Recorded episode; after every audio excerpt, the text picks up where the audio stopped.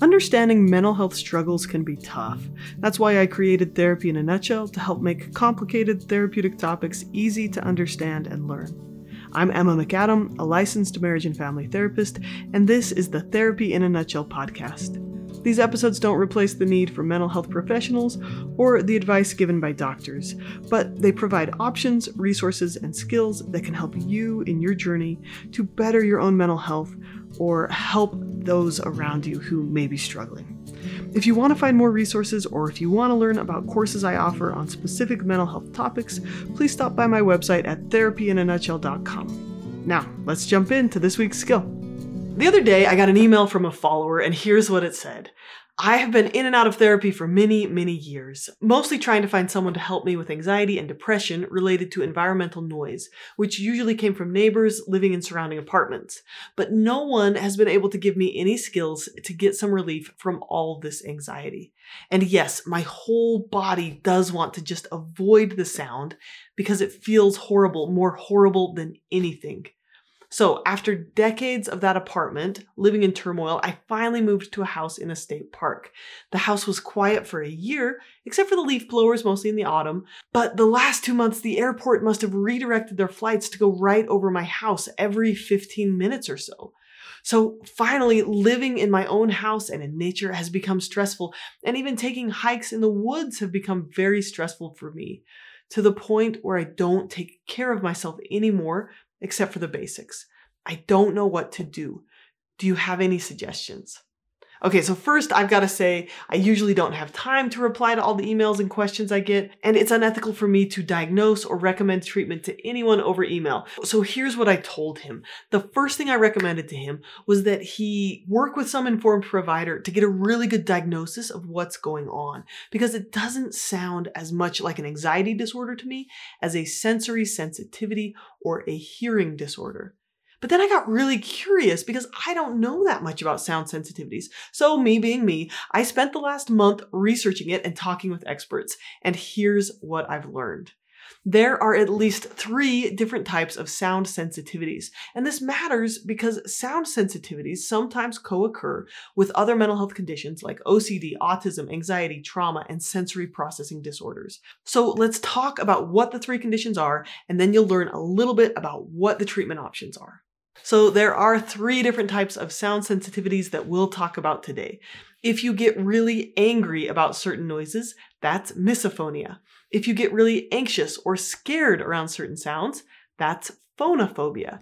And if everyday normal sounds are painfully loud, that's hyperacusis. So let's start with hyperacusis. Hyperacusis is when you perceive sounds as being louder than they objectively are everyday sounds seem louder than they should. Now, this can be caused by physical damage to the ears from loud noises or head injuries or acoustic trauma, but it's also associated with a ton of other physical conditions. And 47% of people with hyperacusis also have anxiety. And while it does have overlap with the other forms of noise sensitivity, hyperacusis can sometimes be diagnosed as physically occurring within the ears. But because of the interplay of the brain's auditory processing system and how the brain interprets noise, hyperacuity can also be more of an issue with the nervous system hyperarousal. So it's essentially the brain perceiving loud noises to be a threat. Now, auditory sensitivity can occur on a spectrum where hyperacuity can be more on the more severe end of the spectrum, and like a dislike of loud noises can be more on the less severe side of the spectrum. Auditory sensitivity can also be associated with sensory differences, like um, that, that often occur with autism. And it can stand alone. It, it can be that you just have really sensitive ears. Okay, now let's talk about misophonia. Misophonia is when specific sounds trigger an intense reaction, usually anger, but it can also be irritation, rage, anxiety, and disgust. The most common triggers are repetitive sounds like chewing, breathing, lip smacking, or tapping.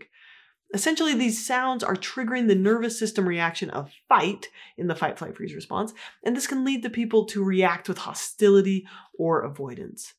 Now, like hyperacusis, misophonia is not a recognized disorder in the DSM 5, and research is just beginning to understand the causes and treatment. There are some early studies indicating that there are brain differences in people with misophonia and that there's heightened response to sounds in the brain. Misophonia commonly occurs with other disorders, including anxiety, obsessive compulsive personality disorder, autism spectrum disorder, and sensory processing disorder. There's also a higher incidence in people with tinnitus and hyperacusis. The co-occurrences may be better explained by symptom overlap. So for example, oh, that sound makes me anxious, but when I'm anxious, that sound bothers me more. But the fact that the sound bothers you is not just anxiety. Okay, now let's talk about phonophobia. Phonophobia is an intense fear reaction to certain sounds. So, like other phobias, it can be connected to anxiety disorders or a history of trauma, but it can also stand alone. One case study I read about was a girl who was 12, and after Chinese New Year, where she heard a lot of loud fireworks go off, she developed an acute, electrifying, intensified noise sensation in both ears when hearing sudden loud noises. And since then, she began experiencing abnormally intensified sounds, followed by unpleasant buzzing noises every time she was exposed to normal intensity sounds. So, for example, the sound of a balloon popping or the rustle of a plastic bag were almost unbearable to her, to the point where she developed palpitations, shivering, excessive sweating, and crying. Her condition gradually worsened until she only wanted to spend time in a quiet room and was no longer attending social functions in school. So her parents took her to a doctor, and the ENT assessed her ears and her hearing, and they found nothing wrong, nothing different about her hearing. They did an MRI, and they found nothing wrong there. And then she got a thorough psychiatric evaluation, and she was diagnosed with phonophobia. Now, phonophobia is generally considered an anxiety disorder, not a disorder in hearing. It's an intense fear of loud sounds. So, for someone with a phonophobia, watching someone blow up a balloon until it bursts could possibly trigger a panic attack. Now, for the average person, loud sounds might be uncomfortable or anxiety inducing, but with phonophobia, it's extremely anxiety producing. Okay, so now let's talk about treatment, right? With all three of these types of disorders. There are two main approaches to treating these noise sensitivities. So, first, I'm going to encourage you all to work with an audiologist to get a good diagnosis. An audiologist will rule out other conditions, and an audiologist who specializes in sound sensitivities can provide acoustic therapy.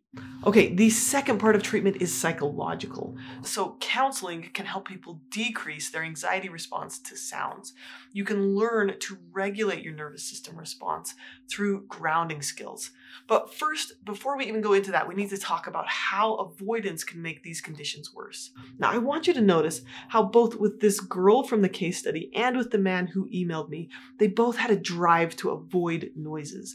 But as they did, their symptoms worsened. So this this man who emailed me, he moves all the way out to a state park where it's really quiet and for a year things were okay, but then gradually noises, even the quietest noises like an airplane overhead would um, bother him more and more. And, and that's because sounds aren't just processed in the ears, they're processed in the brain. Our brain and our nervous systems are plastic. So that means that they adapt to the situations we experience. So when we experience a trigger, like leaf blowers or a plastic bag rattling, and then we avoid that trigger and we don't die, our brain thinks, whew, I survived. Let's make my human avoid those things again because they must be dangerous. So your brain actually increases your anxiety response to those sounds. It's going to increase your sensitivity to those sounds. Avoiding triggers makes you more anxious. It's like if you're in a very dark room and you turn on a flashlight, it might feel uncomfortably bright. But if you're outdoors during the daytime and you turn on the exact same flashlight, it doesn't seem that bright. Your eyes adjusted so that situation isn't so uncomfortable. So, with sound sensitivities, your natural tendency is going to be to avoid or escape those sounds or to wear earplugs or headphones to block them out. But this will make things worse. Uh, so, so now a regular sound is like a flashlight in a dark room. It hurts even more. We, we can't completely eliminate sound. All we can do is develop greater courage in the face of these triggers, right? So the first thing to remember is don't avoid or overprotect against sound. And then second is learn to change how you think about the sounds and the reactions you're having to them. So you've got to work on catastrophizing and blaming and labeling these triggers as bad. Um, you got to learn to accept sounds and refocus your attention and, and you know let go of self-pity and trying to change everyone else so these are you know essential skills that you know in acceptance and commitment therapy we we use the skills of willingness acceptance defusion and understanding that the trigger these noises are actually neutral but our interpretations of it and our emotional response is what we can change. Now, let me put in a quick caveat because some therapists are going to teach coping skills and avoiding skills in response to these sounds. And that's actually going to make it worse. So that's why it's really important to find an informed provider. That's one of the reasons why I spent the last month researching this. And I still don't consider myself an expert in this in any way. I would definitely send someone with these disorders to a specialist. Okay, then, after you've started learning how to face these sounds and how to think differently about them, and perhaps you've done some acoustic therapy, we're going to talk about how to soothe your nervous system. So, if you can learn skills to calm yourself down, this will retrain your nervous system to not react to these triggering sounds in the same way. So, some of these nervous system skills include um, deep breathing, uh, the yawn, and progressive muscle relaxation. Now, I teach about 15 of these in my uh, Grounding Skills for Anxiety course. It's free, so you can check that out. The link is in the description. Um, but there's a lot of other ways to learn these grounding skills, and I've got also a bunch of these videos on the um, on my YouTube channel. So check out my grounding skills playlist too. Okay, so after you have stopped avoiding these sounds, you um, have worked on how you think about these sounds a little bit, and you've learned some grounding skills. Now, the next step is usually super duper gentle, systematic exposure. This means that you're going to super gently face uncomfortable sounds. This literally rewires your brain to realize that these sounds aren't a threat. It's really important to know that you don't just expose yourself or a child to an, an uh, uncomfortable sound just to get the child used to it, right? This can actually make sound sensitivities much worse. Now, let's listen to Dr. Lindsay Tuba, who is a specialist in sound sensitivities, describe how she would use um, acoustic therapy to treat one of these sound sensitivities? Sound therapy for any of the types of hyperacusis should really include a form of passive sound therapy, which is enriching your environment with soft pleasant sound for as much of the day and night as possible. We don't want it loud. We don't want to hurt your ears. And if you need to take a listening break, that's great. But that's passive sound therapy. The idea is that it's a sound that your brain learns to tune out. Mm. Okay. And then active so sound therapy? Active sound therapy is using that window of tolerance for 20 minutes a day. This is really for misophonia. This is what active sound therapy looks like. A lot of times we start with the, the triggering sound.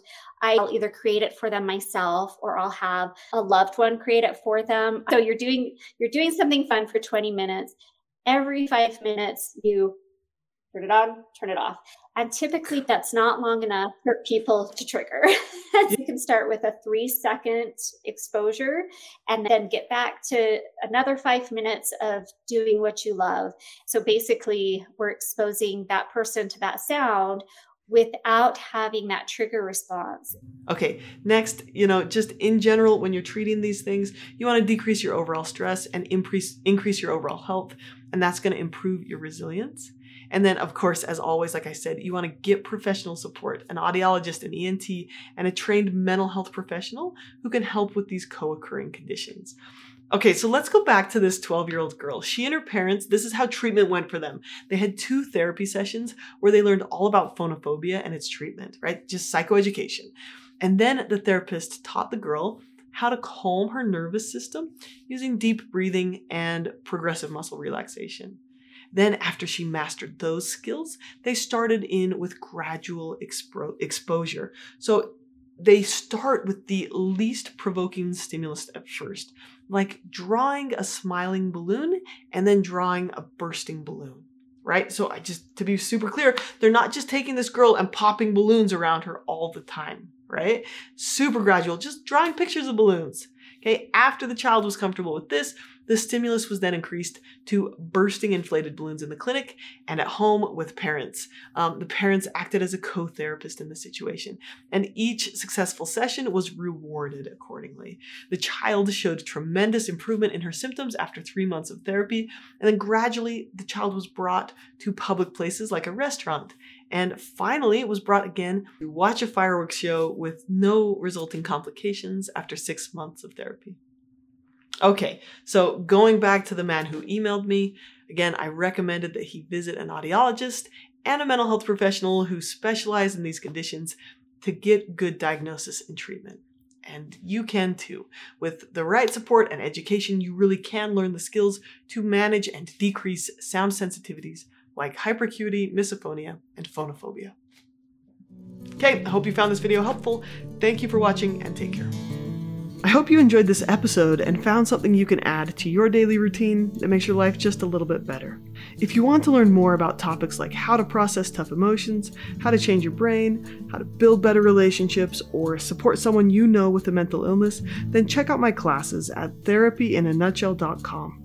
And if you feel like these podcasts have been a benefit to you, please leave a rating so others can more easily find this content. Thank you so much and have a great day.